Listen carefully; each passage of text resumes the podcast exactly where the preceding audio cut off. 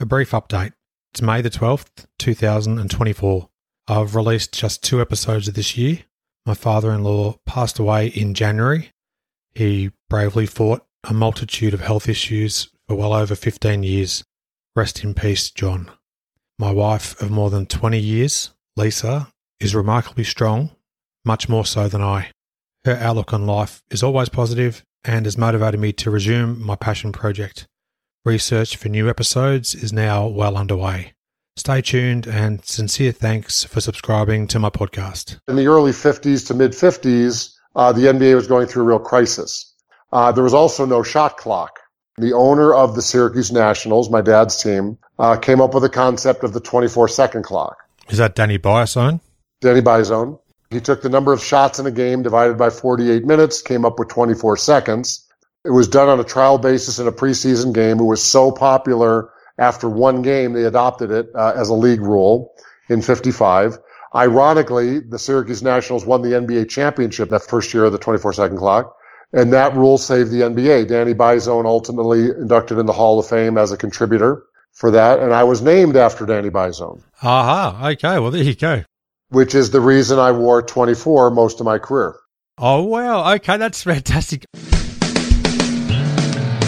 Then you are in Australia right now. You're talking NBA basketball. You're talking great teams. You're talking great individual players. Takes it off, and there's number 23, and of course, Johnny goes nuts. So we're all getting goosebumps thinking about it now. I just tried to go out there and play my game. I have no idea what you're talking about, Adam. I don't like anybody. I'm not a people person. Strand, you made the pass. Yes. Christian, can you catch the ball? Yes. All the stars were aligned and all the muscles fired at the right time, and I was able to get off the ground and throw one down. I was saving that as a surprise for you. And now, introducing your host for In All Airness, Adam Ryan. Welcome to episode 97. Thanks for joining me. Today, I'm happy to welcome Syracuse University great and 18 year NBA veteran Danny Schayes. Danny's a great storyteller and shares plenty of memories from his career in hoops. Plus, we do a deep dive on the immeasurable impact that his Hall of Fame father, the legendary Dolph Schayes, had on the NBA. Towards the end of the episode, I'll share another great podcast review. You can add yours by visiting inallairness.com slash review. Show notes for this episode, including links to numerous topics covered, will be available at inallairness.com slash 97. Now, onto the show. My guest today is the longest tenured Syracuse University player in NBA history. He's a member of the Orangemen's All Century team and an 18 year NBA veteran. Danny Schayes, thanks for joining me. Absolutely, Adam. Thanks for having me. It's a pleasure to have you on, and I'm excited to chat with you today. Now, uh, given that your father is the legendary Hall of Famer, Dolph Schayes, uh, how would you describe your unique childhood and an entry into the sport of basketball? Well, what was interesting about that is, is that I got an, an education and an access to basketball on a level that really wasn't normal at that time. For instance, there was no ESPN. Uh, the NBA wasn't televised as a regular thing. And so people didn't have direct access to the NBA unless they lived in an NBA city. There might have been a game of the week kind of thing. You know, in any story about me, they touch pretty heavily on my dad's career, who was one of the pioneer stars in the NBA. Uh, played 16 years from 48 to 64, which was a you know pretty unique thing because players didn't make much money. So normally they played a few years and had to go get a real job. Uh, but my dad was one of the pioneer stars uh, in his era, the NBA's all-time leading scorer, all-time leading rebounder, and made every uh, honorary team. Was in the NBA's silver anniversary team, the top 12 players of the first 25 years, and was one of the NBA's top 50 players as well. Incredible. So there's a lot of history there, and and the reason I bring it up is because it does kind of color a lot of my experiences. One trivia piece that may be pretty interesting. In the early 50s to mid 50s, uh, the NBA was going through a real crisis because they had two rules, and we don't have to get too deep into it, but there were two rules that kind of defined the game. One was if you got fouled in a non-shooting foul, you got one shot. So there's a one-shot foul and a two-shot foul. Uh, there was also no shot clock at that time. So what happened is if a team was behind at half, they would go out and foul because they knew the other team could only score one, they get the ball back. Then the team that was ahead said, well, we're not going to let that happen, so they'd foul back. And the league kind of dissolved into the free throw contest in the second half of games. It was culminated by the, the Minneapolis Lakers playing a game that the final score was 19 to 17 uh, because teams slowing the game down. So they knew something had to be done to save the NBA. And the owner of the Syracuse Nationals, my dad's team, uh, came up with the concept of the 24 second clock. Is that Danny Biasone? Danny Biasone. Uh, he took the number of shots in a game divided by 48 minutes, came up with 24 seconds. The idea being that if team used 24 seconds each time down, the pace of the game and the scoring of the game wouldn't change much, but that issue would be resolved. Uh, so it was done on a trial basis in a preseason game. It was so popular after one game, they adopted it uh, as a league rule in 55. Ironically, the Syracuse Nationals won the NBA championship that first year Mm-hmm. uh, in 55 and uh, first year of the 24 second clock. And that rule saved the NBA. Danny Biasone ultimately inducted in the Hall of Fame as a contributor for that. And I was named after Danny Biasone, Aha. Okay. Well, there you go. which is the reason I wore 24 most of my career. Oh, wow. Okay. That's fantastic. There were only a couple times I didn't wear it. One was in, unfortunately in Denver. A teammate had the number, Bill Hanzlik. Mm-hmm. So I was 34. Uh, and then when I was in Milwaukee, the first year, uh, there was a player, Jay Humphries wore it. And then, so I wore number 10. It was my 10th year in the league. Then he got traded. And so I wore it after that. So, but for most of my career, I was, uh, was 24. You must have read my mind because one of the things I'd like to ask later in the chat is the uh, significance behind your jersey number. That might be the best answer I've ever heard. You briefly wore number 26 as well with the LA Lakers, if I'm not mistaken, based on basketball reference. What happened was all the numbers were retired. So George Lynch wore 24. 44 was Jerry West had been retired. So there weren't many numbers left. So 26 happened to be my wife's birthday. So I ended up picking that. But, uh, but like I said, outside of those occasions where it was untenable, my dad wore number four. Yes. He always had some variation with a four in it, except for that 26 number. In Milwaukee, 4, 14, 24 was taken, you know, were retired, and then 34, 44, 54 were all taken. There were no four numbers uh, at all until Jay Humphries got traded. Then I got 24. Oh, that's great. That's the best answer I've heard in terms of uh, the reason behind a number. That's fantastic. And your name itself is based on the advent of the 24 second clock in some way too. Right. Thank you for sharing that. Uh, but I grew up with a very different experience. My dad started the second basketball camp in America. So when I was growing up in the uh, in the 60s, it was an unusual thing to be able to go to basketball camp. The, these specialty camps were just starting to be popular. So I got a great basketball education. Was that alongside Bob Cousy? Uh, yes, he and Bob Cousy started the first camps in the early 50s. Uh, and it was a one week long camp, basketball only. So it was literally 10 hours a day on the court. Uh, you play three games a day. You'd have several hours of basketball training, uh, and then free time to get individual instruction. It was a hugely intensive experience. And again, unheard of back in that era. Mm. You know, here in the U.S., they would have things called sleepaway camp. Very popular in the Northeast because you had so many big cities, New York, Boston, Washington. Uh, and so for, you know, teenage or, you know, uh, school age kids to be stuck in a big city for the summer was kind of a drag. So, uh, there was this whole, uh, culture around, uh, sleepaway, summer sleepaway camps where literally kids would go off into these camp areas for eight weeks in the summer. You know, some would be very sports focused, some artsy focused, uh, you know, some just, you know, kind of different disciplines. And so my dad had the first concept, he and Bob Cousy, of a basketball specialty camp. They ran it for one week at the end of the summer. My dad actually ended up buying into a uh, campgrounds and I spent virtually every summer at eight week sleepaway camp and then basketball camp. So I trained, you know, sports and, and basketball all summer every year. And it was a really unheard of experience at that era. Oh, for sure. And it obviously paid dividends as well in terms of your development and your career as well. Uh, I didn't see my dad play. He retired when I was about four years old. Uh, but when I was a teenager, early teenager, he was the coach of an NBA team, the then Buffalo Braves, which is now the Clippers. They moved to San Diego and then up to LA to become the uh, LA Clippers. But he was the first coach, so I got to be a ball boy when I was 10 and 11 years old. Uh, so I got to see all the stars of the time up close, working the visitors' locker room. Pistol Pete Maravich, Kareem Jabbar, then Lou Alcindor as a rookie. Uh, all the stars and got to you know, meet them and go to practice and see how NBA teams were run and, and you know, be the official schlepper and rebounder. uh, and then I actually grew up and played against Kareem for eight years. It actually came full circle, but, uh, and then my dad was inducted into the Basketball Hall of Fame. So I had obviously inside access to that. And then just throughout his life being part of all the uh, kind of the insider experiences around the NBA. It just gave me a great basketball education. Very unique uh, introduction to the sport, no doubt. Uh, I read somewhere that your dad was already well over six feet tall when he was barely a teenager. Were you of a similar ilk? Were you head and shoulders above uh, your peers? Yeah, I was. I was actually taller than my teacher in third grade. it was elementary school, so she was short four eleven, but I was still over five feet. Wow. Uh, when I was eight, and so they had to bring me a desk and chair from the high school because I couldn't fit on the kids' furniture.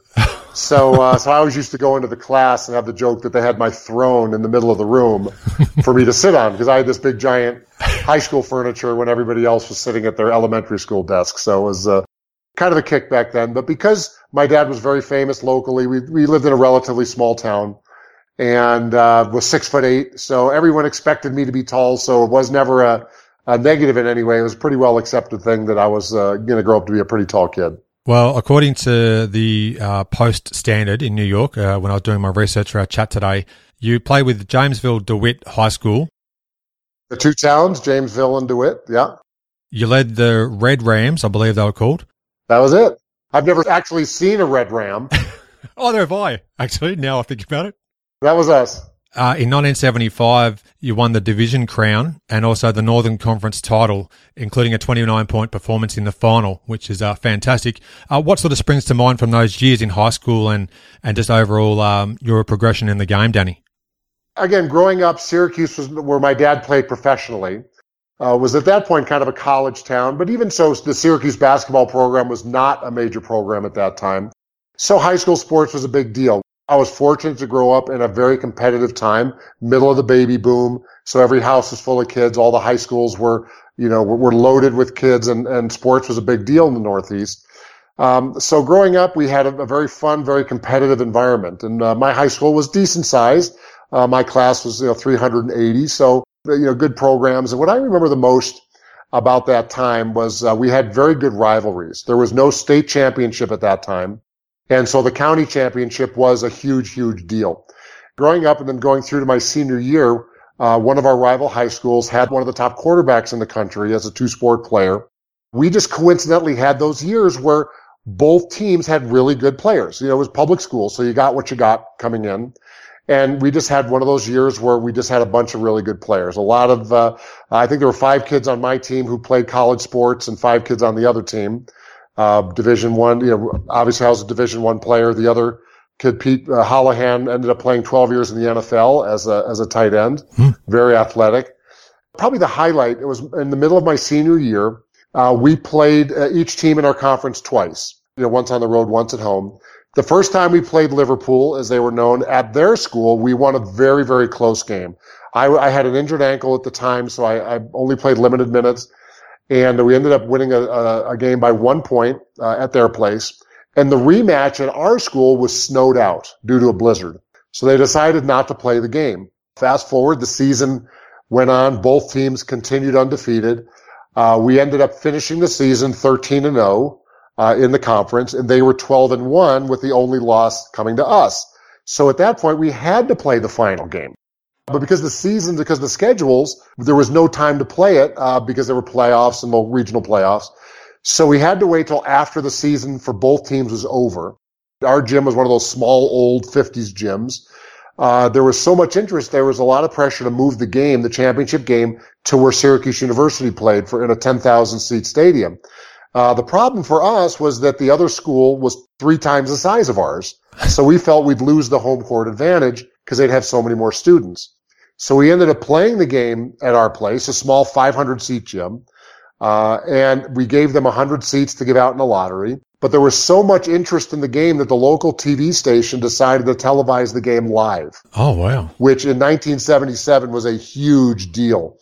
Uh, at that time in the U.S., the NBA finals weren't even televised live. Mm. If it was a weeknight, they were put on tape delay at 11:30 because the ratings weren't any better than the shows uh, that were on, the, you know, the nightly shows. So it was a huge deal to have a high school game televised live. So we ended up playing Liverpool for the championship. You know, it was a close back and forth game. I had a, a big game. They ended up tying it with a half court shot at the buzzer to send it into overtime. Oh, wow. Uh, where we ended up winning, uh, I think by three points at the end. You know, if you made a movie about it, you know, people would be on the edge of their seats. It was like that exciting, uh, a, an opportunity. Like I said, especially the way the game was scheduled and then put on television. And, uh, you know, it's a big, big deal. So every once in a while, every 10 years or so, I break the game film out. So now I have a son who's, who's that age, who's a junior in high school. So I say, come on, now you can see what dad looked like back in the old days. We, we joke, we put him in the Wayback Machine, take him back to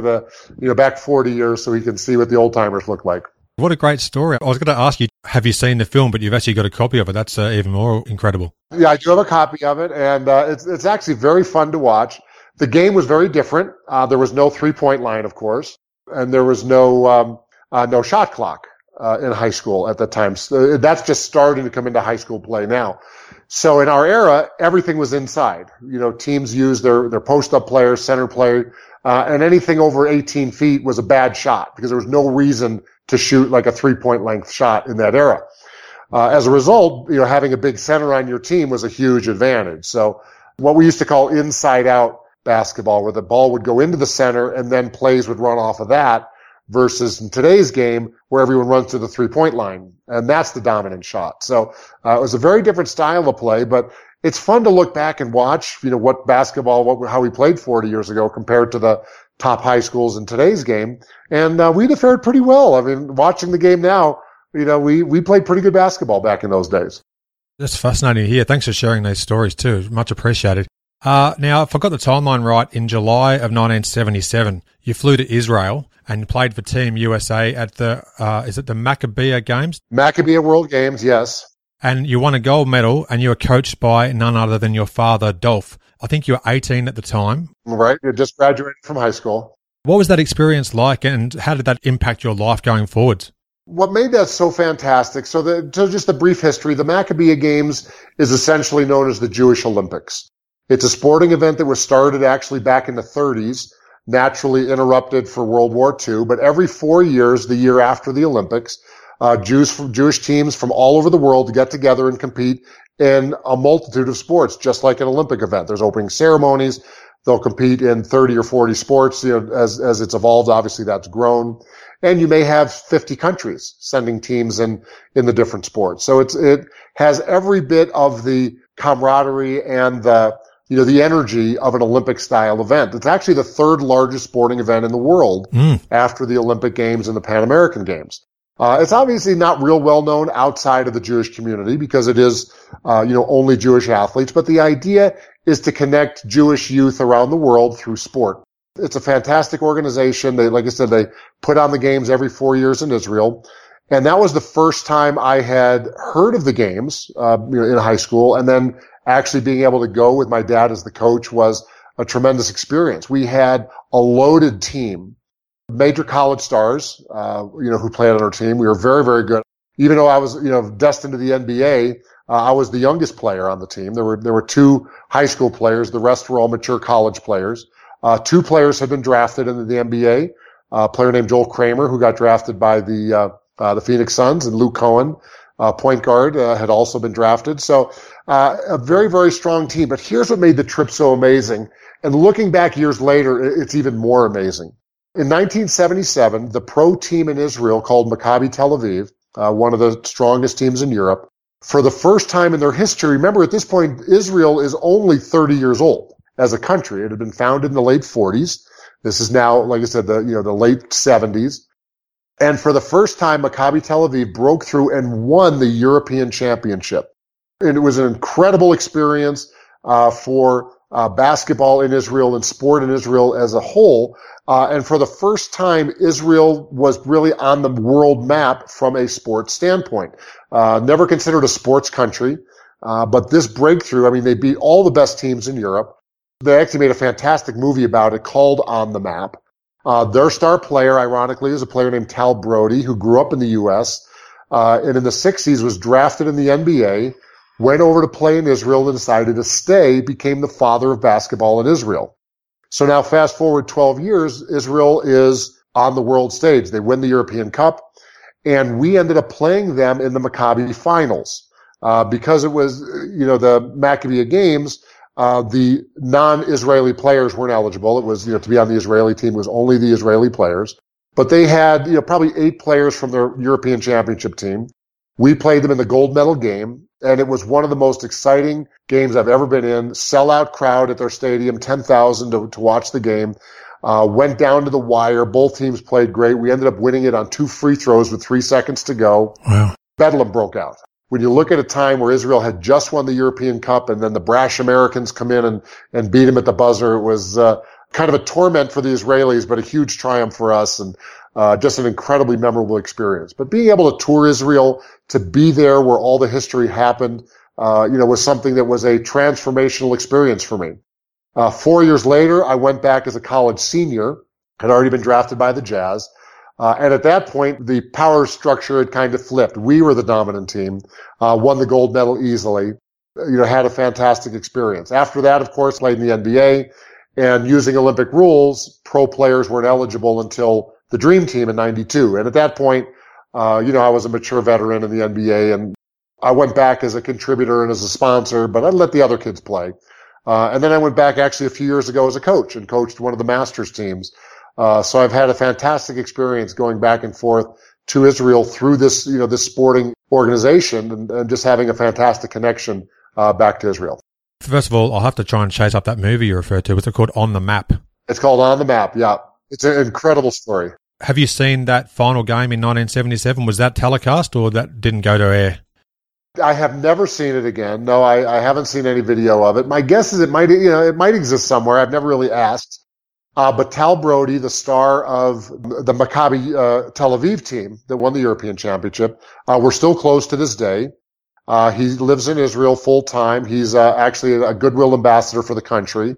Uh, so he's in the U.S. all the time. I see him at the NBA All-Star events, all the Israel sporting events, and uh, still have a great connection to the organization. That's really great. And also, I believe you've had numerous family members since as well who've actually participated in those games too. Uh, three generations, yes. Uh, you know, obviously my dad coached. I played. I have uh, three nieces who played volleyball, a nephew who ran track. Uh, next year, my son Logan will play in the Open Games again. So 2021. Uh, he'll be a graduating senior in high school. So, uh, so we're going to stick another generation in there. Fantastic to hear, Danny. Great stuff.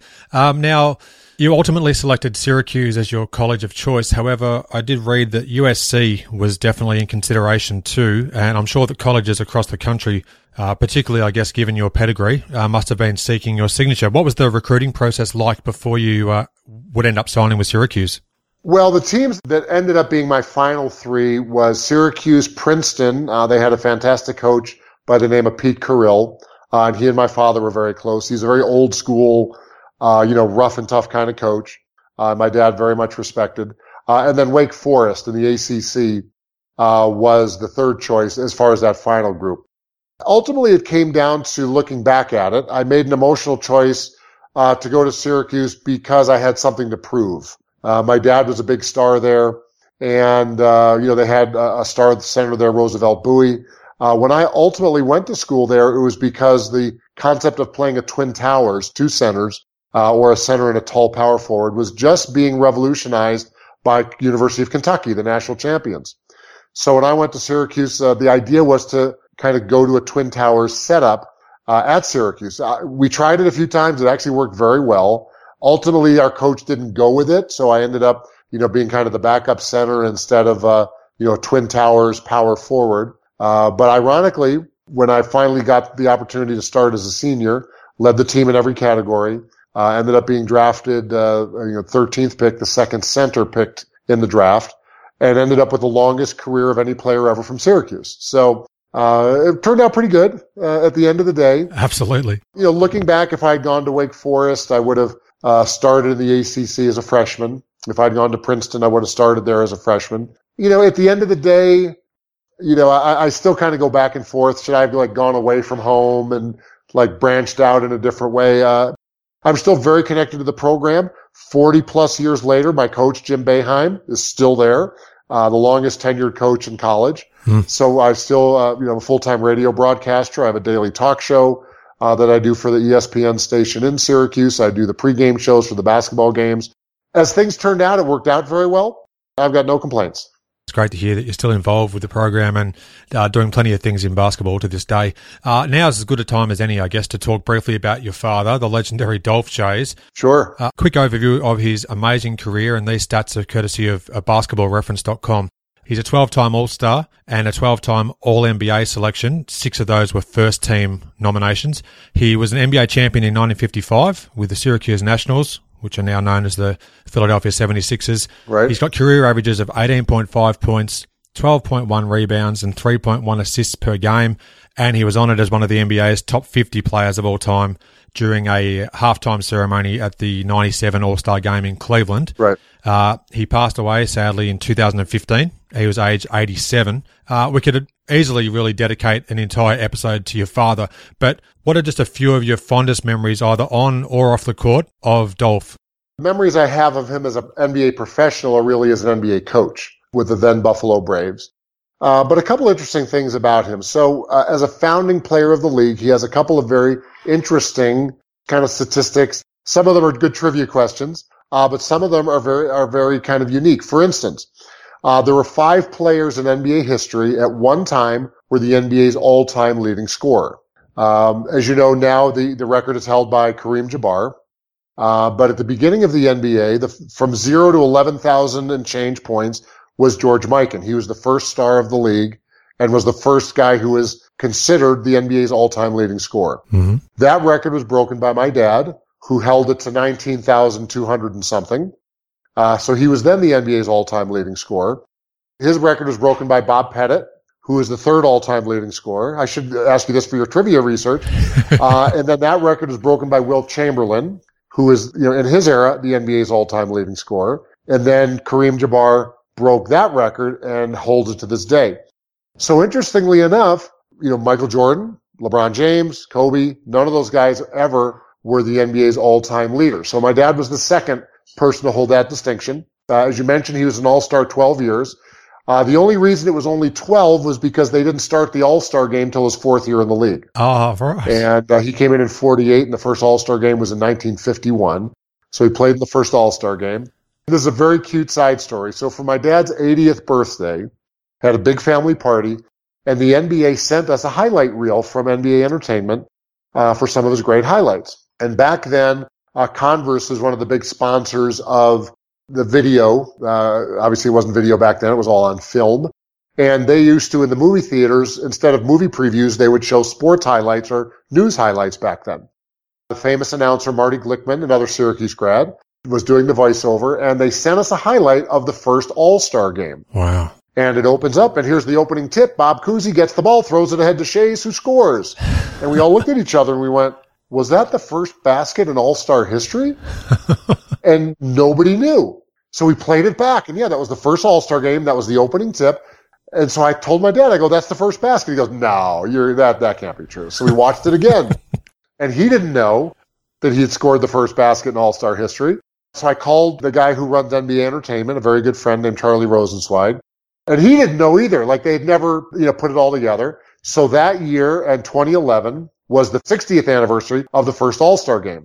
It was in LA at the uh, Staples Center. So one of the timeouts, they played the highlight back in history. They, here's the first basket in All-Star history. My dad got a nice ovation.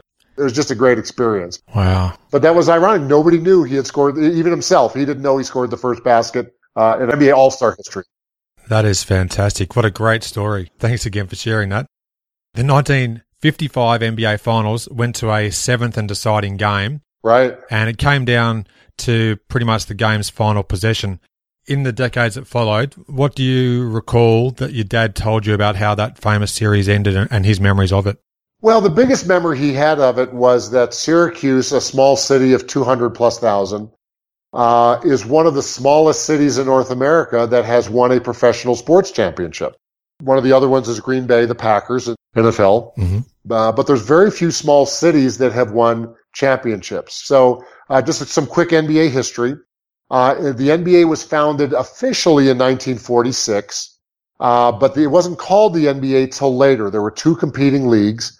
There was the Basketball Association of America, the BAA, and the National Basketball League, the NBL. One was in the big cities, had the New York Knicks, the Boston Celtics, Chicago, etc., Washington, the Philadelphia Warriors. The other league had teams in the smaller cities, Syracuse, Rochester, New York, which is a small city, uh, on and on. Uh, in 1949, the leagues merged. So the NBA was officially called the NBA starting in 49. Uh, so then there's a lot of push over time for the smaller cities to move into the bigger cities. Uh, the Milwaukee Hawks ended up in, in Atlanta ultimately after St. You know, to St. Louis and then to Atlanta. Uh, and then in the early 60s, when the NBA moved west, they offered Syracuse the choice of either San Francisco or Los Angeles. The owner didn't want to move there. And so the Philadelphia Warriors ended up moving out to San Francisco. And obviously the Minneapolis Lakers moved to Los Angeles, became the Los Angeles Lakers. And then the, my dad's team, the Syracuse Nationals, moved to Philadelphia and became the Philadelphia 76ers. So my dad also has the distinction of being the only player in NBA history to be his team's leading scorer every year they were in the NBA. Incredible. So from 49 to 63, he was the team's leading scorer. And then they moved to Philadelphia and became the 76ers. So at that point, he had been in the league 14 years and they offered him the job as player coach, which he took. So he was actually player coach for a year. After that first year, they decided it was a little clunky. So they offered him to either play full time or coach full time. He decided to coach full time. Uh, looking back, he regretted it. He, he, said he should have gone back to play because he still felt he had, uh, you know, some gas in the tank, but he, he ended up with a full 16 year career, which was unheard of back in that era because mm. players didn't make much money. Normally they played a few years, got married, had a family, and then had to get a real job or they had a job in the summer. A lot of those guys were insurance agents or car salesmen or, you know, they had some other job or started a small business, uh, and they're off time because they needed to make money to support the family.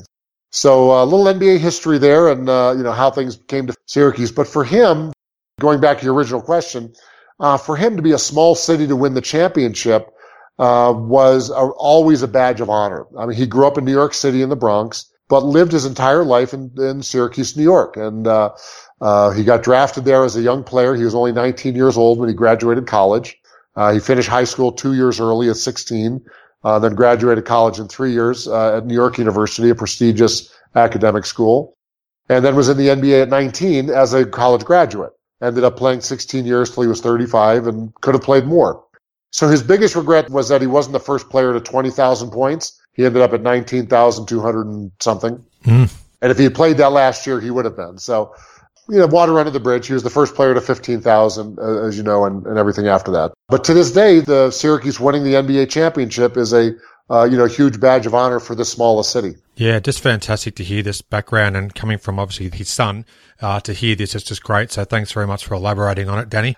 I just want to quickly thank a great friend of mine, Todd Spear. He's here in Australia as well. Uh, he provided some of the information that I've used in research today. Uh, one of the things he showed me was a screenshot from one of the NBA guides, I think that Zander Hollander produced, and it had a little tidbit about your dad. Apparently, during a game at the Palestra, when he was watching, he apparently came out of the stands when you were getting roughed up by somebody on the court. Is that accurate? Sort of. Do you mind elaborating? Well, Another side stories. We love our side stories. Sure. My dad was uh, also, by the way, was coach of the year for the Philadelphia 76ers that year. Incredible. And then after the coaching job in Buffalo, he worked for the NBA as the supervisor of officials. So he hired all the refs, you know, did all the, um, you know, the grading of their performances, training, all that. He was in charge of all that for about a five year stretch in the mid 70s. And as a result, he was obviously very aware of refereeing. It was a, you know, big topic for him. So we were playing a game at Villanova, uh, which is one of our rivals in the Big East Conference back in that era. I wasn't getting roughed up, but I was getting really bad calls from the refs. So a close game down to the wire, you know, posting up, fronting the guy, perfect pass right over the head, made the catch, got called for an offensive foul that fouled me out of the game. Horrible call. and I'm a guy who tells you I never committed a foul in my career. Sure. that really was a bad call. But anyway, you know, part of the game. So I ended up fouling out. We lose a close game. And after the game, my dad went down because he wanted to talk to the refs, being that he was the supervisor of the NBA officials. Uh, well, needless to say, the security, you know, saw him worked up and, you know, snarling and ended up coming over and talking him out of it. Uh, nothing ever happened. There wasn't a big, you know, altercation of any kind, but he did, didn't go after anyone, you know, but it, it ended up, uh, uh, in the days of the media, uh, becoming a big story. And I had friends call me all over the country. Is it true that uh, your dad beat up the ref? Okay, no, that's not true. not what happened. But he was always a great fan. One time in the NBA, he was at a game of mine in Denver. And I, again, same thing. He thought I was getting a couple of bad calls. So he came down out of the stands and leaned over the scores table. And as the ref ran by, he yelled to him, you know, I never should have hired you. yeah. That's great. As you can imagine, I didn't get a good call for about two years after that. But uh, one of the pitfalls of uh, you know having your dad as the former supervisor of the officials. Wow, that's fantastic! What a great story. Uh, really, Dolph's impact on the league, not just as a player, but a coach, uh, looking after referees, all the hiring, and whatnot. His impact is just immeasurable. He had a, a tremendous impact on the league uh, in every way. Like I said, he was a star player, coach of the year uh, office executive, great ambassador for the NBA. And, uh, so for him, uh, you know, he had a great run. You know, he, he, made it to 87, had a very full life, was, you know, had his marbles and was at home till the end. Uh, so, you know, hey, we, we should all be so lucky. Absolutely. Uh, now moving on to your career at Syracuse. Um, you mentioned Jim Boeheim there a moment ago, who's still coaching the team to this day, which is an incredible feat in itself. Yep. Uh, as a freshman, your Orangemen went 22 and 6, and you played all but four of those games, and you made it to the NCAA tournament before losing a first round match. I think it was a one point defeat in overtime against Western Kentucky. Yeah, that was one of the big upsets of the year. That, that, that hurt. That was a bad, that was a bad loss what do you sort of remember of your freshman campaign and, and just the uh, atmosphere and being involved in the NCAA tournament for the first time? Uh, well, I went from playing in a small high school gym to a 10,000 seat arena uh, that I grew up going to games in. The Manley Fieldhouse, uh, as it was called, was originally built as a football practice site. Syracuse, obviously being a bad weather, you know, bad climate uh, area, very harsh winters. Uh, you know, football team had an indoor practice site uh, built in the, in the 60s. And originally it had a dirt floor because again, for football. So when the, they played basketball games, they rolled out bleachers. The court was elevated. It was about four feet off the ground. Hmm. And I used to love going to the games as a, as a kid, uh, you know, from being 10 years old on. And I remember sitting there kind of chin on the court, you know, watching the games and, and, uh, you know, being able to go to the practices. The coach before Jim Boeheim became a friend, a guy named Roy Danforth. So I grew up watching the Orange play from, uh, you know, from a little kid. Then now uh, I got to play it, you know, for them in that stadium. It was completely redesigned by then, converted to a full-time basketball arena. Uh, but what made it really special, it was perfectly round and the court was dead in the center. So it echoed and reverberated. So the, it was a much louder building than you would expect from, you know, from the size of it because of that. And it was a super exciting place to play the end of my junior year, we had had a 57 game home winning streak. Uh, and in one of the great rivalry games in history, we ended up losing a close game uh, to Georgetown in the last game at the Manley Fieldhouse, and then opened up the Carrier Dome, uh, which is where they play today, which is their football stadium. So Syracuse is famous for leading the country in attendance every year. Uh, the big games, uh, Duke, North Carolina, will sell out 35,000 plus. I was one of the few players to play in both the Manley Fieldhouse and the, the new Carrier Dome. So, uh, so that part was very exciting. But that freshman year, we had uh, an NBA player, Marty Byrnes, uh, and young Roosevelt Bouie and his uh, his classmate Louis Orr. They were known as the Louis and Bouie Show. Uh, so we had a very strong team. Those, all those those years through were, uh, you know, we were top ranked teams, and again, getting a national TV game was a big deal because there was only like a game of the week uh, being a top rated team, you know, periodically we'd get that national game and, uh, and it was, uh, like I said, a super exciting time to play. Yeah, that's great. Some great memories there. As a sophomore, Syracuse went 26 and 4. Uh, you missed just one game and made it to the second round of the tournament this time.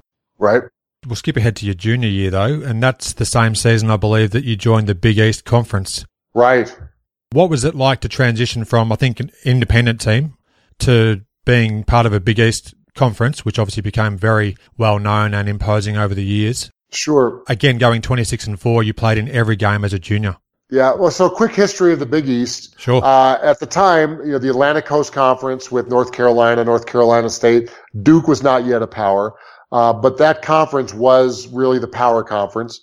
And then, of course, there was the back then. I think it was the Pac-8, then the Pac-10, the Pacific Athletic Conference, which was UCLA, uh, who obviously was a dynasty in the '60s uh, and some of the great teams, Arizona, Oregon, Oregon State.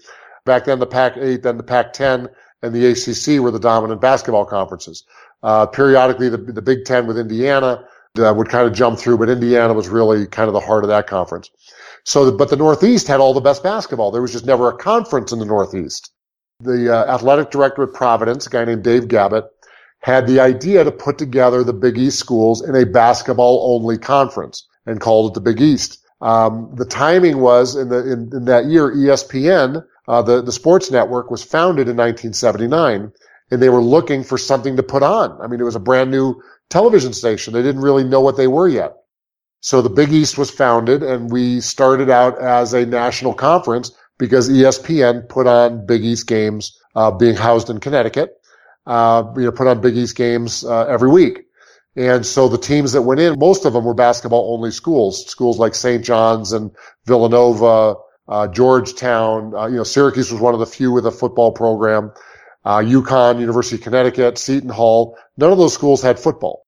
It was a basketball only conference and, uh, uh, and the teams came, they gelled immediately. Uh, but it took one more year to get a, all the schedules cleared up where we could make it a real, like full-time conference. So even though it was founded in 79, 80, 81 was the first year they had a conference championship, which was my senior year. Uh-huh. And then, you know, the Big East grew so quickly. By 1985, just four years later, they had five teams in the final eight, uh, and three teams in the final four of the NCAA championship. And the Big East took over college basketball immediately. So 80, 81 was really the first year that's considered, you know, like the real Big East we had a little bit of a down year. Uh, Roosevelt, Bouie, and Louis Orr had both uh, graduated. Louis ended up playing a little bit in the NBA. Uh, Roosevelt played a very long career overseas in Italy, uh, mostly 17 or 18 years overseas. So that first year, we had a little bit of a transition year. We started out about 500, but then we rallied at the end of the year. And the first Big East tournament, the conference tournament, was played in Syracuse because we had the big stadium. And a few years later, it would be moved permanently to Madison Square Garden. Uh, but the first couple years it moved around. And so the first Big East tournament, again, we were in the middle of the pack of the league, ended up winning our way through and played the championship game against Villanova. We ended up winning a game, the game in triple overtime, still considered one of the top games in Syracuse history. And what was so fun about that game is that it obviously was on television. Uh, not a huge crowd, only about 17,000 at the game. only about 17,000. As the game kept dragging on, people joined in. They were watching it on TV and they all would, oh no, that's another overtime. More people would watch, you know, and you could see like the entire city stopped.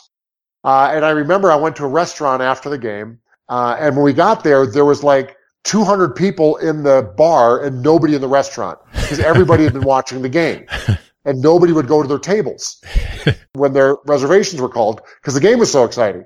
So I got to the restaurant and I got the first table because everyone was so excited we were there, got a nice standing ovation a great escort to the table, and people were happy to give up their tables because it was such an exciting win. And it was it was really funny. Like I said, the bar in the restaurant was packed, uh, everyone watching the game, but nobody was actually eating in the restaurant. What a great story. So that was your senior year. You had a terrific individual season and you led the team in scoring, rebounding and blocks. Almost 15 points over eight boards and two blocks per game. The team went 22 and 12. You started every game. And as you mentioned, you were Big tournament champs and that victory against Villanova was 83 to 80. Apparently, from what I've read, you scored nine of your 15 points in the overtime periods. Right. Another guy from your team, uh, Leo Rautins, all but secured the win on a tip in with about three seconds left in the third overtime. Sort of. A very exciting game. I ended up being uh, you know, player of the game for the TV broadcast. So Leo tips the you know tips the shot in with three seconds to go to give us a uh, two point lead. Uh, and at the time, there was no three point shot. It hadn't been put into college basketball yet. But Villanova still had a chance to tie. For their great coach, Rollie Massimino called a timeout. Turned out they were out of timeouts. So it was a technical foul. And being the best free throw shooter on the team, I, you know, was given the task of making the free throw. If I make the free throw, we're now up three games clinched because there was no three point line. There was no chance of them scoring three points in, in three seconds. So I went to the free throw line, obviously made the free throw, game was clinched, and uh, we went off. But it was actually down to that final, you know, mistake timeout that Villanova called, and, and that's what it took to clinch the game for us. Incredible finish. Throughout your NBA career as well, you shot above 80% from the free throw line. You're a very sound fundamentally uh, throughout your career, but what do you credit that great free throw shooting percentage to over the years? Well, going back to the earlier conversation, growing up essentially at basketball camp, I had a fantastic fundamental base. Even by NBA standards, my fundamentals were exceptional. Mm-hmm. uh, because of my experiences when I was little. My dad actually led the league in free throw percentage in his era, shooting 90%. And so it was very much kind of a, a, a thing. Like I knew I was just going to be a good free throw shooter, like, like I had to be. Yep. Some guys don't take it that seriously. For me, you know, I want to get as many points as I can. I don't want to give any away, uh, by missing free throws. So, uh, so I always worked very hard to be a, you know, a very good free throw shooter because, like I said, they're, that's why they're free. You might as well take them. Absolutely.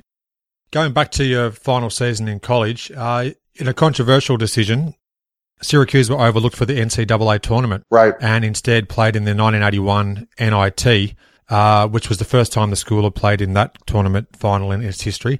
But you fell ultimately short in overtime, 86 to 84 against Tulsa. Right. But the game prior to that, I read with interest in the NIT semi-final against Purdue.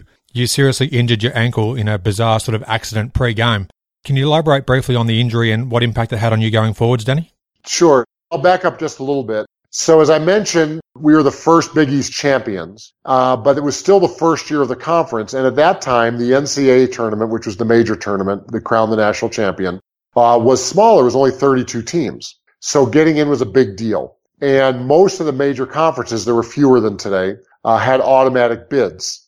But because the Big East was a new conference, they wouldn't get their automatic bid until the next season.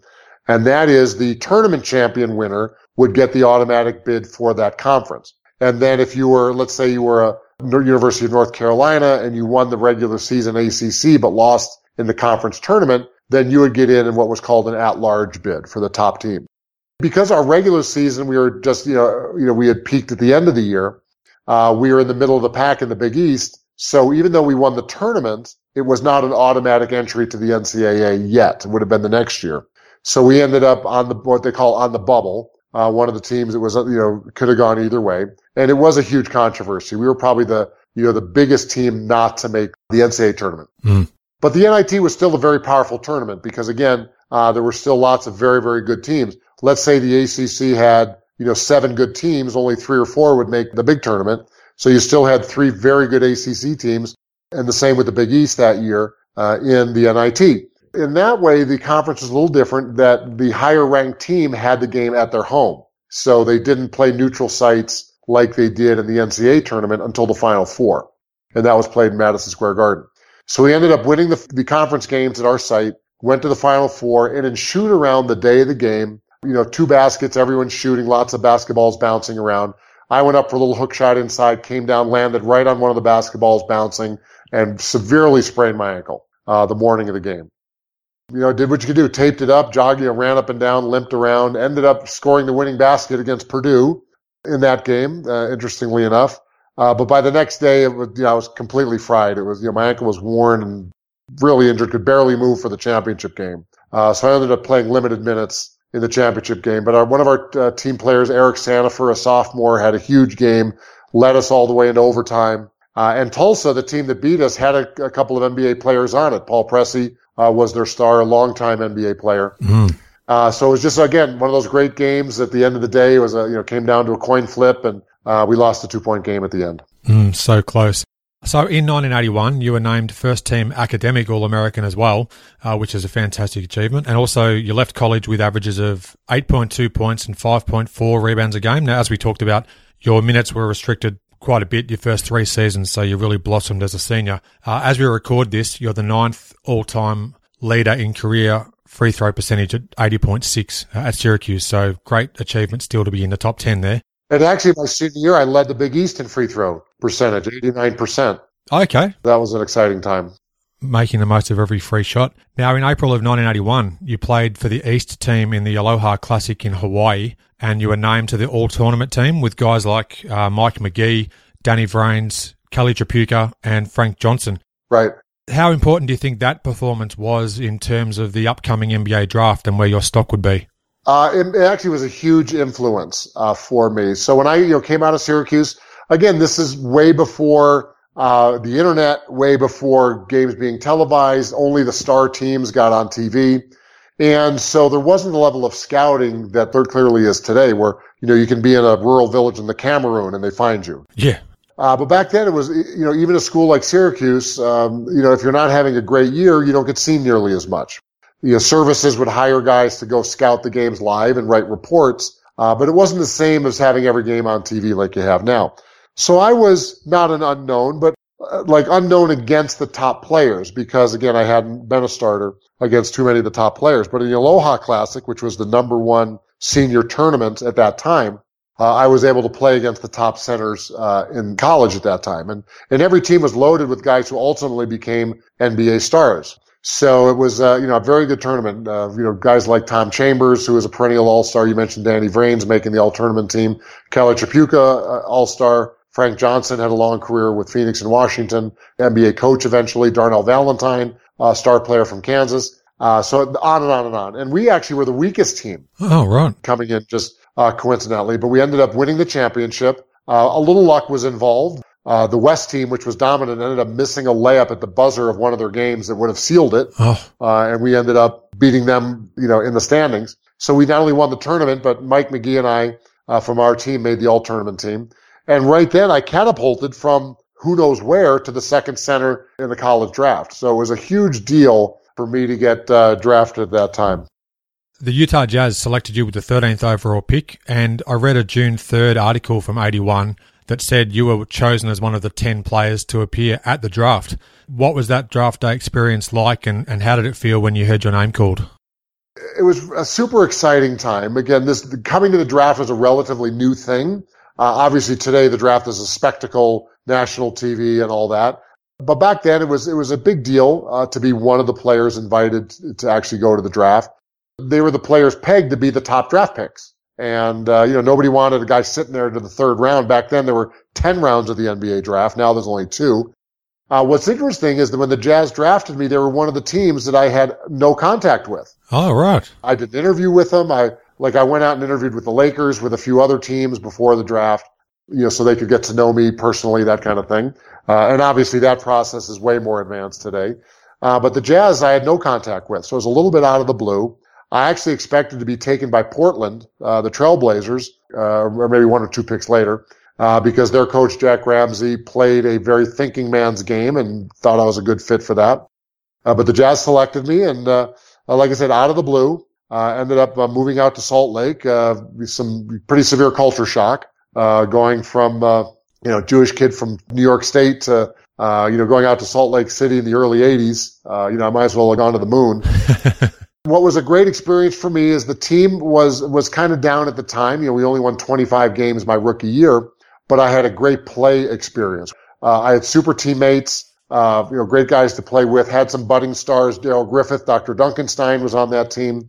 Adrian Dantley became a, a leading scorer in the league. Uh, was on that team. Uh, so you know, we had some some good players and developed, and uh, so I got to play there for my first about year and a half. Uh, and then I got traded to the uh, Denver Nuggets. And at that point, my career really took off because I was now a, you know, mature veteran who really understood the game better and uh, was able to, you know, really thrive with, uh, with the Nuggets.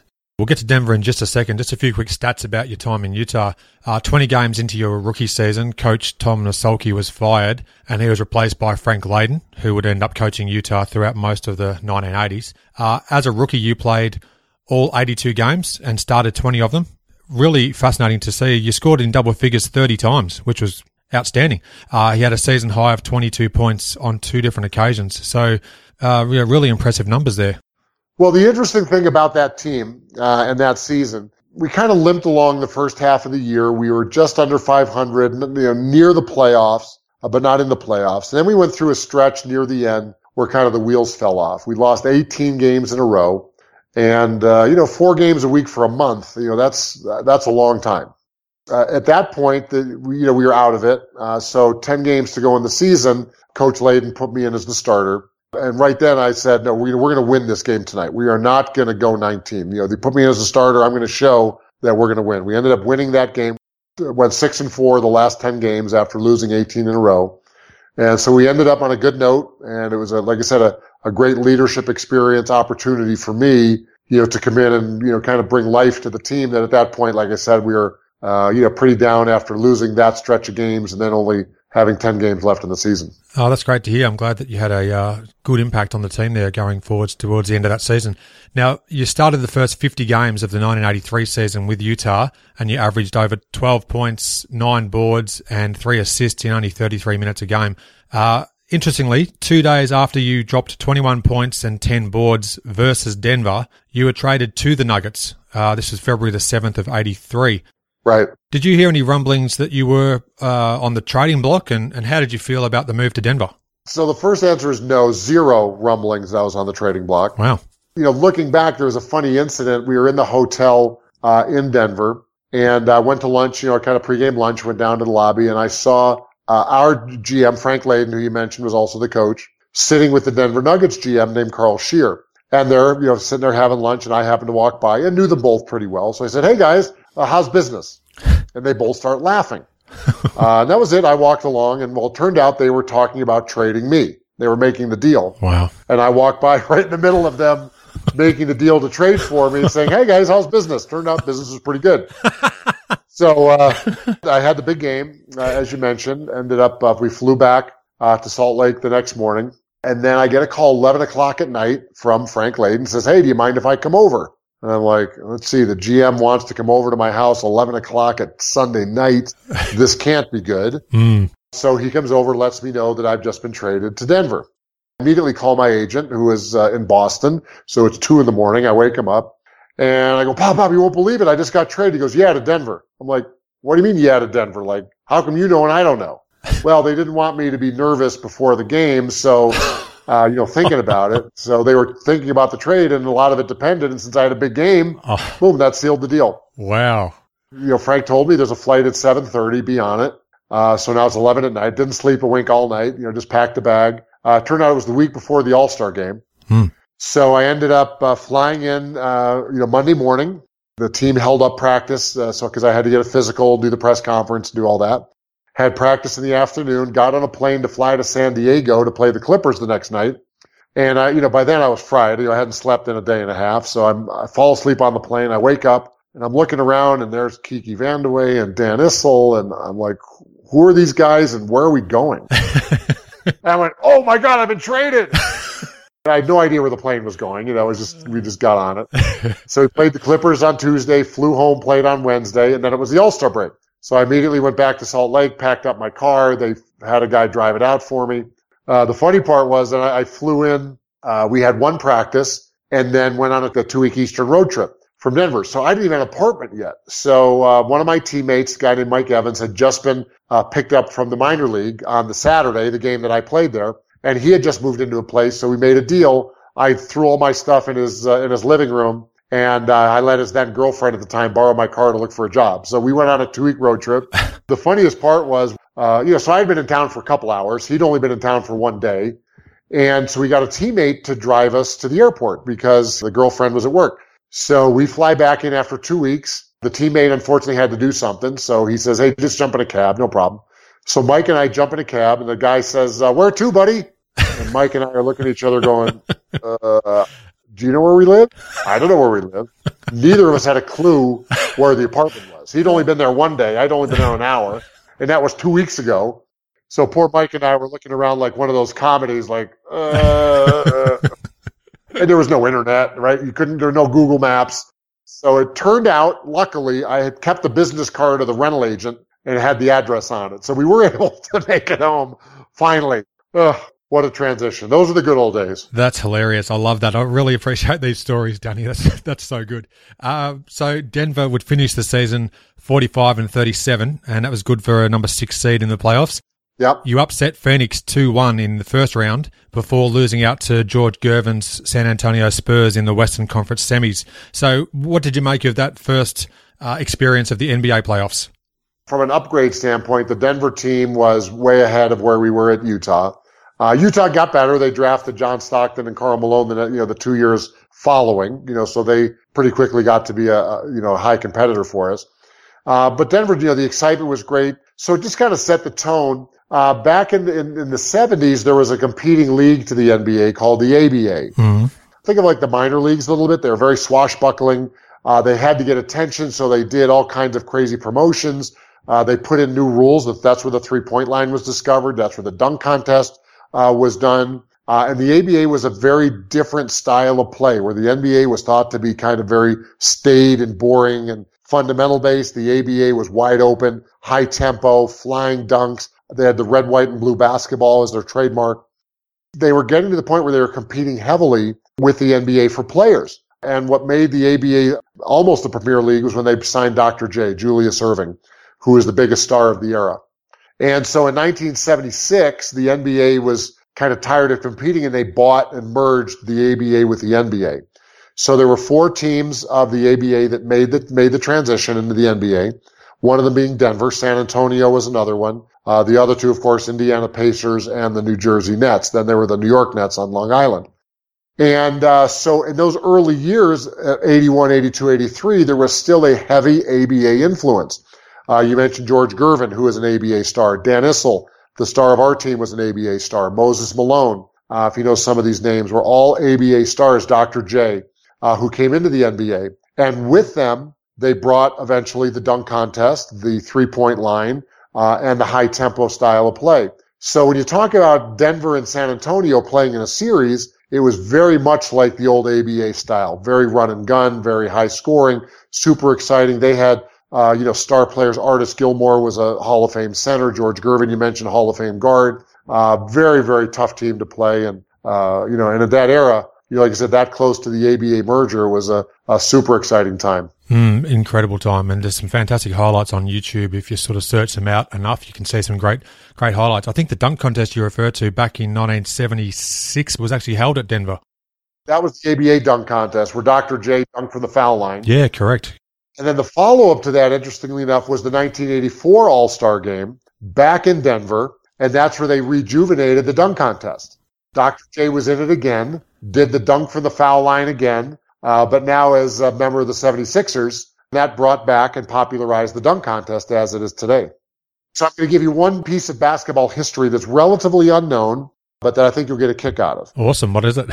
If you remember, I mentioned that the ABA had as their trademark the red, white, and blue ball. They were the American Basketball Association. Mm-hmm. So they used the American flag colors on the ball. Now you may see it with the Globetrotters, for instance. You know, they use the same type of ball.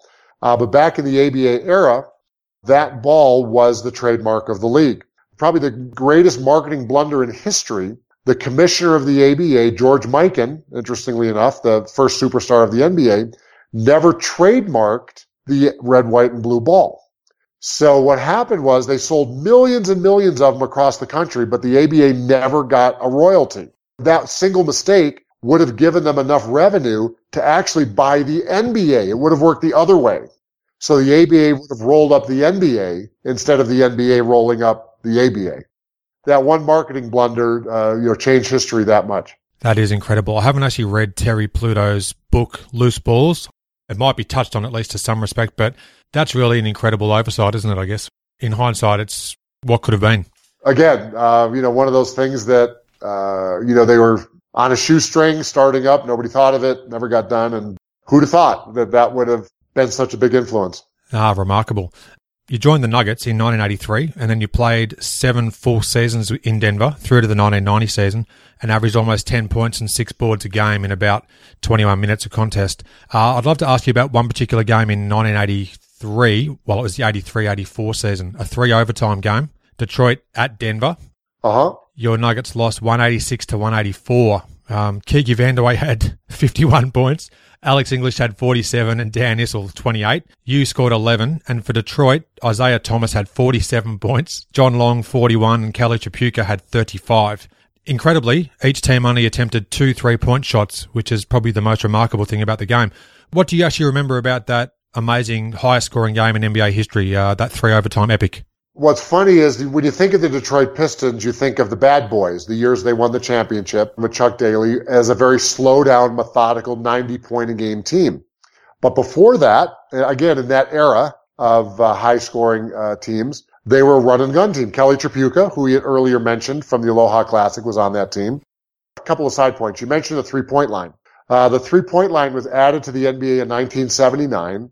And at that time, it was thought of as a shot of last resort you only shot a three pointer if you were, you know, down five with a minute to go and you had to get back in the game. It was never considered to be a regular uh, shot that you would take in the game. So there weren't very many long range shooters. You know, 20 footers uh, was a long shot and this was three feet beyond that.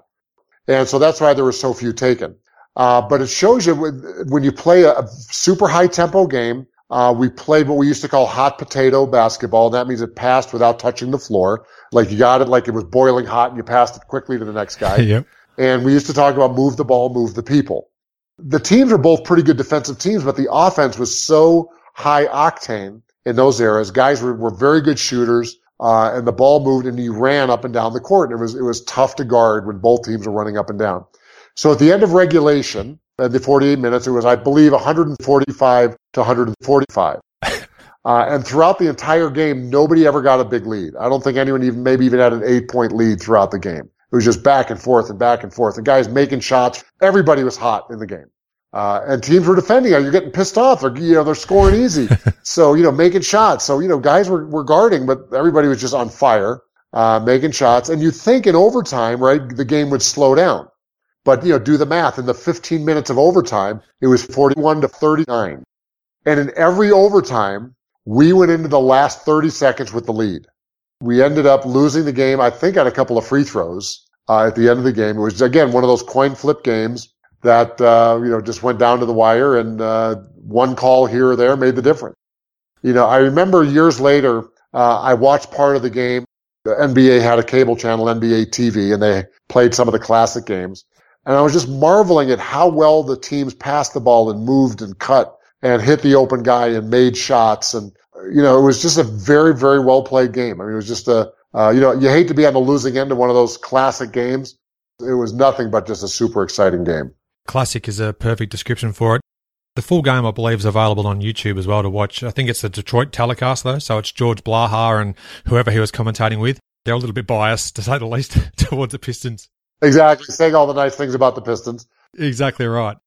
Now, your 1985 season was the deepest run that you had in the playoffs. The Nuggets disposed of San Antonio and your former team, Utah, which I'm sure was probably satisfying, before running into the buzzsaw that was the uh, 1985 LA Lakers in the Western Conference Finals. Now, they go on to win the NBA title over the Boston Celtics. Right. Was it great to defeat Utah on the way to the Lakers matchup? And what sort of memories do you have playing against that super talented Showtime team? You know, the way the NBA was at that time, uh, you know, there's a lot of talk uh, in today's era about dynasties. In today's era, you had the Warriors uh, winning everything. You know, you know, obviously LeBron James going to the finals with his teams every year. Uh, but that's nothing new. Uh, you know, if you go throughout history, the Minneapolis Lakers were the first dynasty, winning the three first NBA titles. The Boston Celtics in the 60s won everything. There's the Jordan Bulls that if Jordan doesn't retire, they win eight in a row. They won three. Jordan retired, came back. They won three more. And then in the 80s, uh, the Celtics and the Lakers were the two dominant teams. And because of the way the schedules were made, uh, the schedules were weighted by the teams in your conference. So they're heavily in your division. You played every team six times. The other teams in your conference, you played five times. And the teams in the other conference, you only played twice, once home, once on the road. So to get into the playoffs, everyone in the West knew that you had to beat the Lakers. Everyone in the East knew you had to beat the Celtics. So in the East, the teams would kind of build their rosters around beating the Celtics. And in the West, we build our rosters on how do you beat the Lakers, which is why the West were all the running gun teams and the East was all the push and shove teams. And uh, then they get to the finals and, uh, you know, the, the, Celtics and the Lakers went at it, I think, eight out of the 10 years, uh, and with the Lakers winning five and the Celtics winning three. Uh, so in that year, you know, beating the Lakers was, was, you know, very, very difficult, almost unheard of. Uh, so we went, uh, we were having a strong year, as you mentioned. We go to LA for game one and game two in the fabulous forum. Uh, the first game we get drilled get, uh, you know, get blown out the first game. Uh, so everyone, of course, thought it's over. We're going to get swept. You know, who are we to think we can play with the Lakers? So our coach, Doug Moe, who is a swashbuckling New Yorker, you know, they go, coach, what do you think of your chances? He goes, what are you talking about? We're going to win game two by 20. you know, all the press was like, ha ha ha, yeah, sure. So game starts and we're, you know, we're digging, we're fighting and through the game, Magic and I are going after it. We have a little scuffle thing and not a fight per se, but you know, we just crash into each other, wrestle around. So I start running back down the court and all of a sudden Magic comes running up at me, pissed off. Uh, and then Kareem runs up behind me and jumps on my back and puts me in a chokehold. So we fight to the ground, you know, get separated and Kareem gets thrown out of the game in LA. You know, he got called for a, technical foul, thrown out of the game, uh, cause I didn't start the fight. He did. So I go to the line and all of a sudden I look around and here I am in LA and 10 deep out of the crowd, the fans circle the court and they're all, you know, cursing me out, giving me the bird, all that. You, know, you suck, F you, da, da, da. And I'm like going, damn, this is the fabulous forum. And I got Jack Nicholson flipping me off. you know, make the free throw. So now I'm pissed off, right? I mean, who the hell are you, whoever? Uh, and we go on a rampage and beat him by 20. So that's the huge story. Now game three in Denver, Kareem is, you know, facing suspension. If it was today's era, uh, he would have been suspended for the rest of the playoffs. Yeah, true. Uh, back then they didn't do anything. So he ended up playing the rest of the series. Uh, we ended up losing a close game three. Uh, and then game four, uh, we were ahead going into the last play. Loose ball came off the rim. Missed call by the ref. They get a bad tip in at the buzzer. They sneak out with a win, and then we end up losing the series. But uh, that tip goes the other way. It's two-two going back to LA, and it's anyone's series because we had big momentum. But uh, but they ended up winning that series. It was a you know a crazy fought series. And years later, near the end of my career, I got traded to the Lakers as part of a salary cap deal. That's right. And while I was there, Magic Johnson took over as the coach. And we were always friendly competitors. My style of play was great with Magic. That was one player, especially, I would have loved to play with. Uh, so Magic takes over as the coach. That was his HIV you know, you know, situation. Mm-hmm. And uh, we were sitting in the locker room one day, and he used to talk about how the only team uh, besides the Celtics he feared in the NBA was us. Wow. Was the Denver Nuggets, that high flying team that uh, you know that was the team they dreaded playing, and they felt lucky that they won that series. You know, Magic and I are good buddies to this day, even though we were, like I said, friendly competitors for all those years. It was a great time to be in the league. You know, you had you know Bird Magic, then you had Jordan come in in '84, Akeem Olajuwon, and it was the era of the centers. We used to joke that's when dinosaurs ruled the earth. Every team had centers. Uh, the game was played completely inside out where the centers, you know, controlled the tempo. You know, you think about it. When I came in, he had Kareem Jabbar, Moses Malone in his prime, Robert Parish. Right after that, you had Patrick Ewing and Akeem Olajuwon and Ralph Sampson. Uh, you know, Alvan Adams was an all-star. Tree Rollins would have been a, you know, superstar in today's era. Uh, you know, you had Rik Smits at seven four. You had, you know, obviously Mark Eaton. Um, David Robinson. Just said on and on. There were there were 10, 20,000 point scores at the center position at the same time uh, when I was in the league. You know, talk about Artis Gilmore in San Antonio. Bill Walton, uh, you know, had been in the league at that time. Uh, so just an amazing time to be a big at that part of the career. Just moving on, in 1986, you lost the Western Conference semi-finals to the eventual NBA finalists, Houston, who got bounced by Boston in the finals. And in 87, you were ousted in uh, round one against the Lakers, who would go on again to win the title. Your best individual season was arguably 1988. It was also the franchise's best regular season record of 54 and 28 in that decade of the 80s. And you also won the Midwest Division title. And your averages were almost 14 points, more than eight boards a game in just under 27 minutes a night. So your scoring average also improved to over 16 points a game during the 88 playoffs. You made it to the Western semis. Can you talk about your excellent play given the absence of a few key players on the uh, Denver roster? Sure. Well, what was interesting about that is, uh, you know, my stats with Denver uh, had gone up every year, and we were a team loaded with offense mm. every year. We we led the league in scoring uh, at you know around 120, 125 points a game for most of that decade.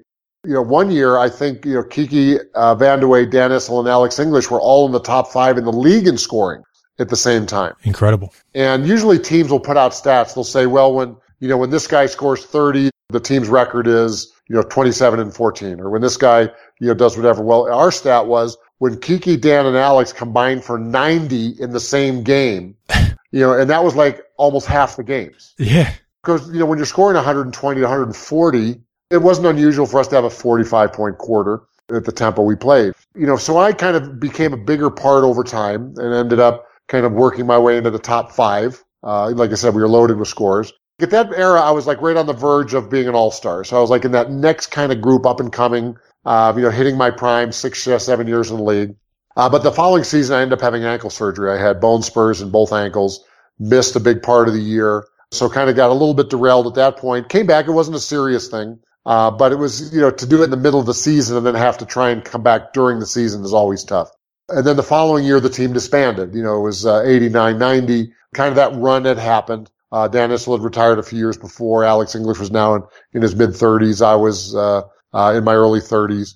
And so the team disbanded. I got traded to Milwaukee and, uh, was, and it was just a different situation. You know, I wasn't a good fit, uh, for that style of team. And so, uh, uh, then you, you know, you mentioned the year in Phoenix, 94, 95. We were the dominant team in the league. Charles Barkley, Kevin Johnson, uh, Danny Manning and I came in the same year, uh, with Wayman Tisdale as free agents and really put us over the top. We were the dominant team.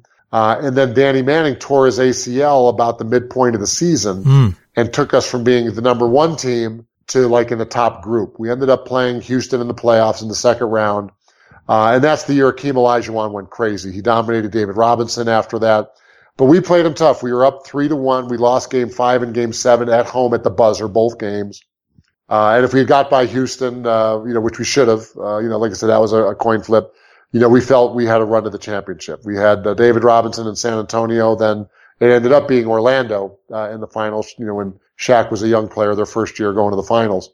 But that's the year we were really poised for the championship. That was a, that was a tough way to end the season, and uh, uh, but but great experiences. You know, great teammates. Uh, you know, a huge amount of fun playing uh, in Phoenix, which is a, one of the premier cities. Uh, you know, to play in. Every game was sold out. Uh, you know, super exciting, and uh, they you know they've since added an NHL team and a Major League Baseball team. But at that time, it was just us uh, and the Cardinals, so uh, the football team. So it's uh, uh, every game was an adventure uh, in Phoenix.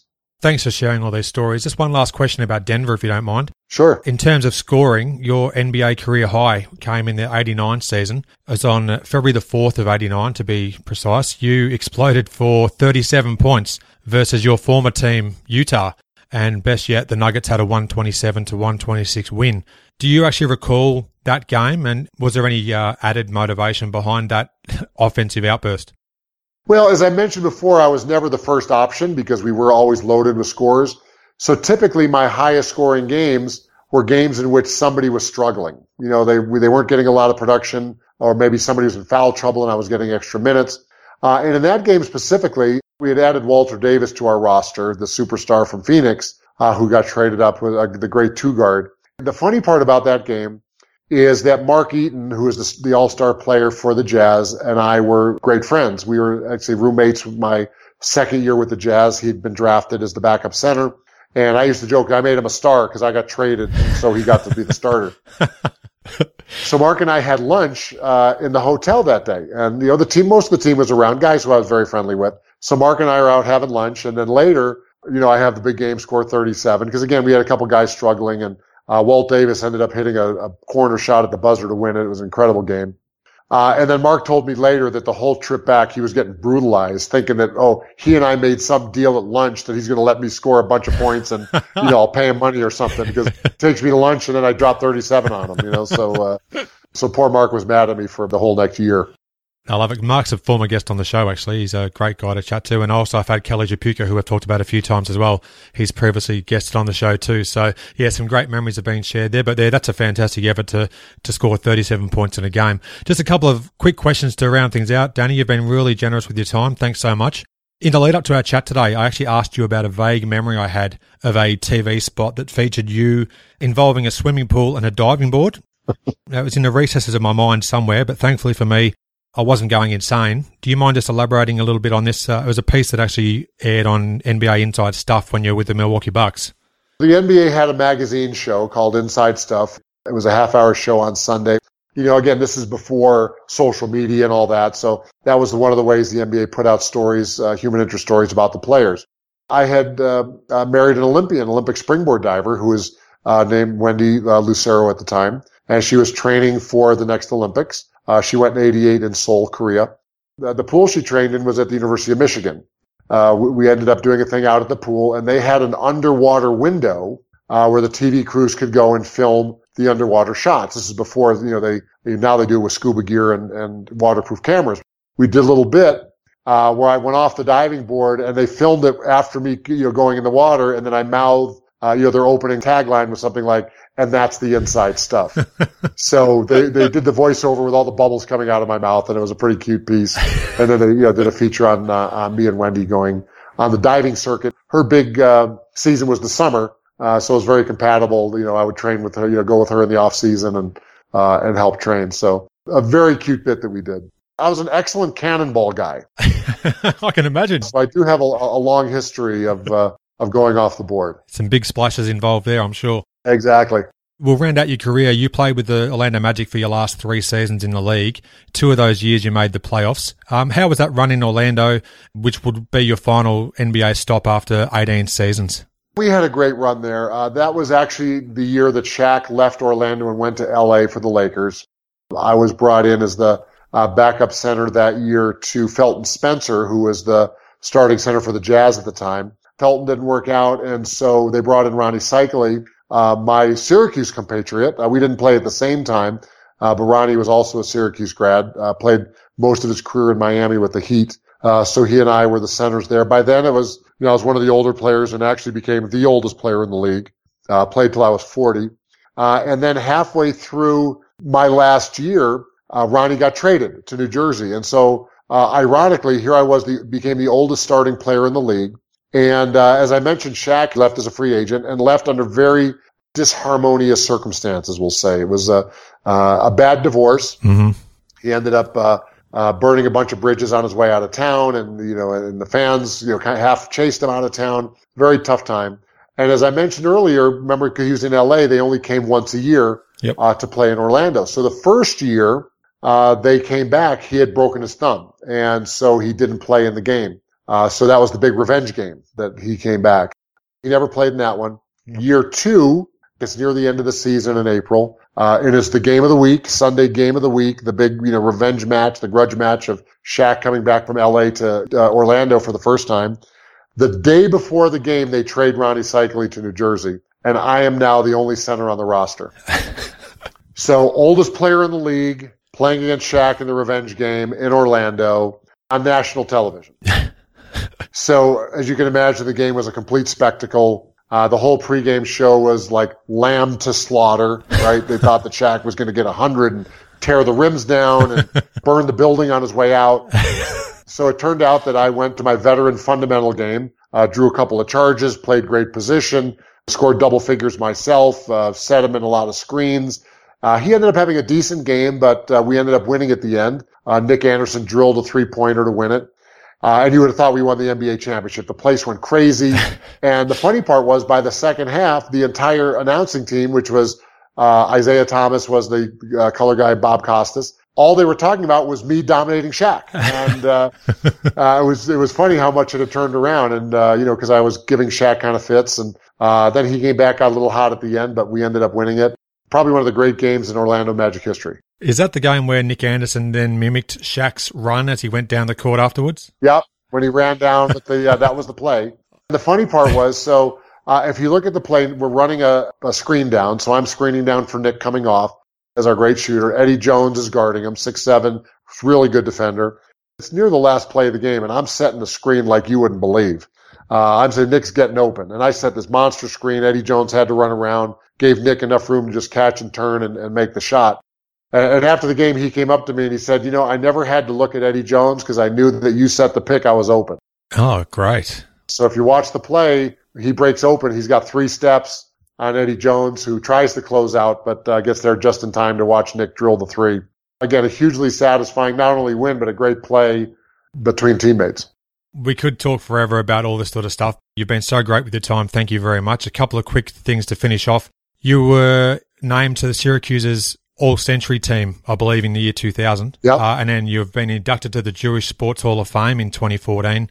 Uh, plenty of other honours. You're currently doing a uh, a radio show with another former Syracuse grad, Etan Thomas. Right. Called Centers of Attention, one of the great names of a radio show if I've ever heard one.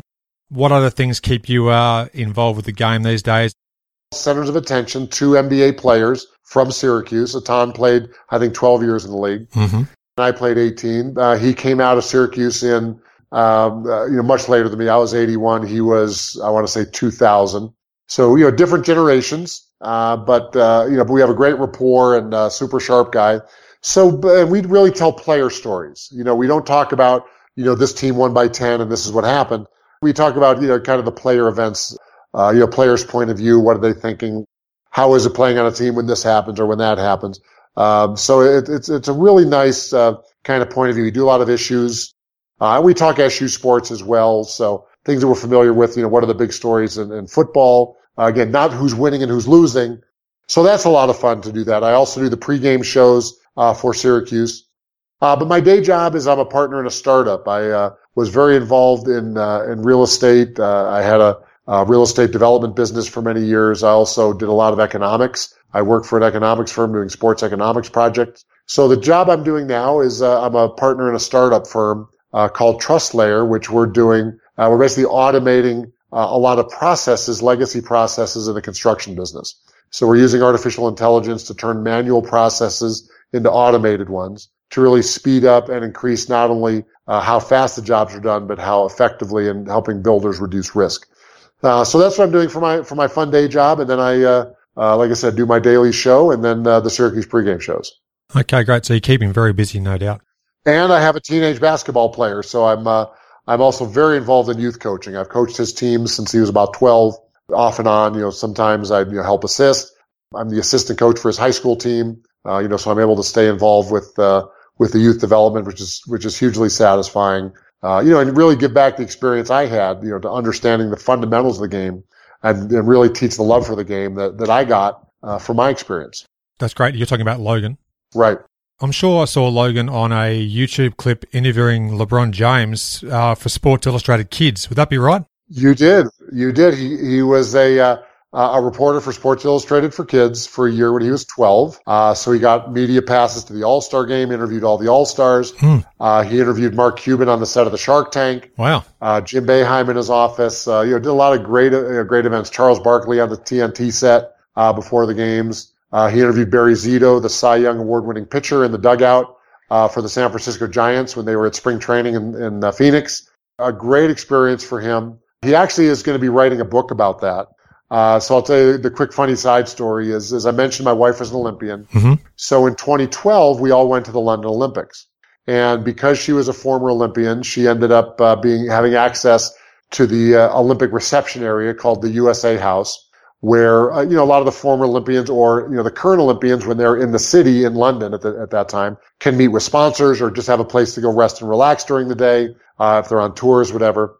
So we went there to watch opening ceremonies and Apolo Ohno, the famous uh, speed skater, the short track speed skater was there because he was doing TV.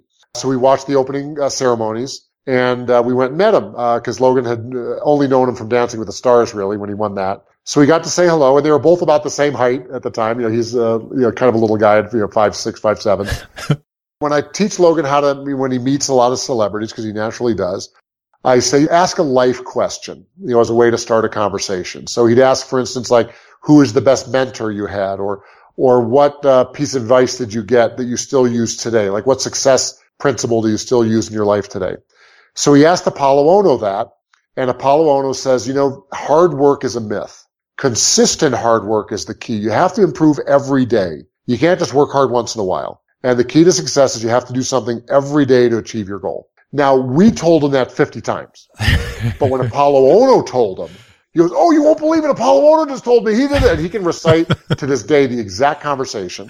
And we're like, well, duh. I mean, you know, so the idea was born that, you know, kids listen to other people more than their parents. so we started this project of him interviewing famous people with these kind of issues, uh, to put together, you know, like a success manual for kids and we called it Logan's Heroes. That's clever. Uh, there's a famous TV show in the U.S. in the 60s. Hogan's Heroes. Hogan's Heroes. It's kind of familiar. Yep. For the name. And that's how we ended up getting the uh, Sports Illustrated for Kids uh, gig because I, you know, it turned out that a buddy of mine, another Syracuse guy, is the editor for uh, SI Kids. So he said, great, we're going to make him a reporter and he's going to go do the, some of these stories. So he uh, went around the country and did all these major interviews and now he's in high school and uh, he's ready to put it together in a book called uh, Logan's Heroes and we'll see about getting that project done. That's fantastic. What a great uh, effort that is for such a young guy in uh, high school to be putting that together from experiences already gained. Uh, the last question I love to ask my guests is Basketball Digest had a regular feature. It was called The Game I'll Never Forget. Yeah. We may have already touched on it uh, in this conversation, but is there one game you can pick from your entire career that stands out more than any other? Well, ironically, we've touched on all of them. My high school championship game was the greatest game in high school. Yep. Uh, the Maccabi gold medal game in 1977 was my greatest international game. Both the 186, 184 game and the Shaq and Orlando game were probably the highlights of, uh, you know, the greatest game for my NBA career.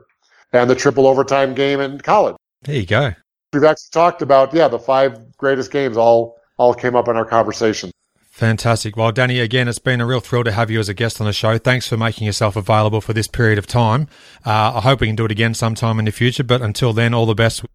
Absolutely. Thanks, Adam. Thanks for listening. I welcome your interaction with the show. You can suggest topics or guests you want to hear conversations with. You can leave a voicemail. Simply visit inallairness.com slash voice, click start recording, leave a message, and press stop. You can even listen back before submitting. Press send and you're done. Time to share another great review from a fan of the show. Thanks to Joe on Apple Podcasts Australia. It's titled Brilliant, short and succinct, and it reads Amazing podcast, a comprehensive record of everything Jordan era Bulls. Thanks very much, Joe. Much appreciated. Worldwide, the show now has 118 ratings on Apple Podcasts with an average of four and a half stars. Thanks for your continued support. If you add a review, I'd love to read it out on a future episode. Your ratings and reviews are one of the best ways that you can support the podcast. If you enjoy the show, please do tell your basketball loving friends about it. As I love to say, your word of mouth recommendations are worth their weight in gold. Stay up to date with my podcast and subscribe to my monthly email newsletter. You'll receive exclusive details on upcoming podcast episodes, future high profile guests to appear on the show, and more simply visit inallairness.com slash news. You can subscribe to my show in various ways. Search for In All Airness, three words, on your podcast app of choice. The show is on Apple Podcasts, Spotify, Google Podcasts, Overcast, Android, Pocket Casts, and more. Thanks for listening. I hope you enjoyed the show and share my web address with your friends and colleagues in inallairness.com Check out the podcast archive for plenty more episodes with high profile guests. Follow me on Twitter at inallairness. Please add your like to the show's social hub, facebook.com slash inallairness. Join me next time for another edition of the show.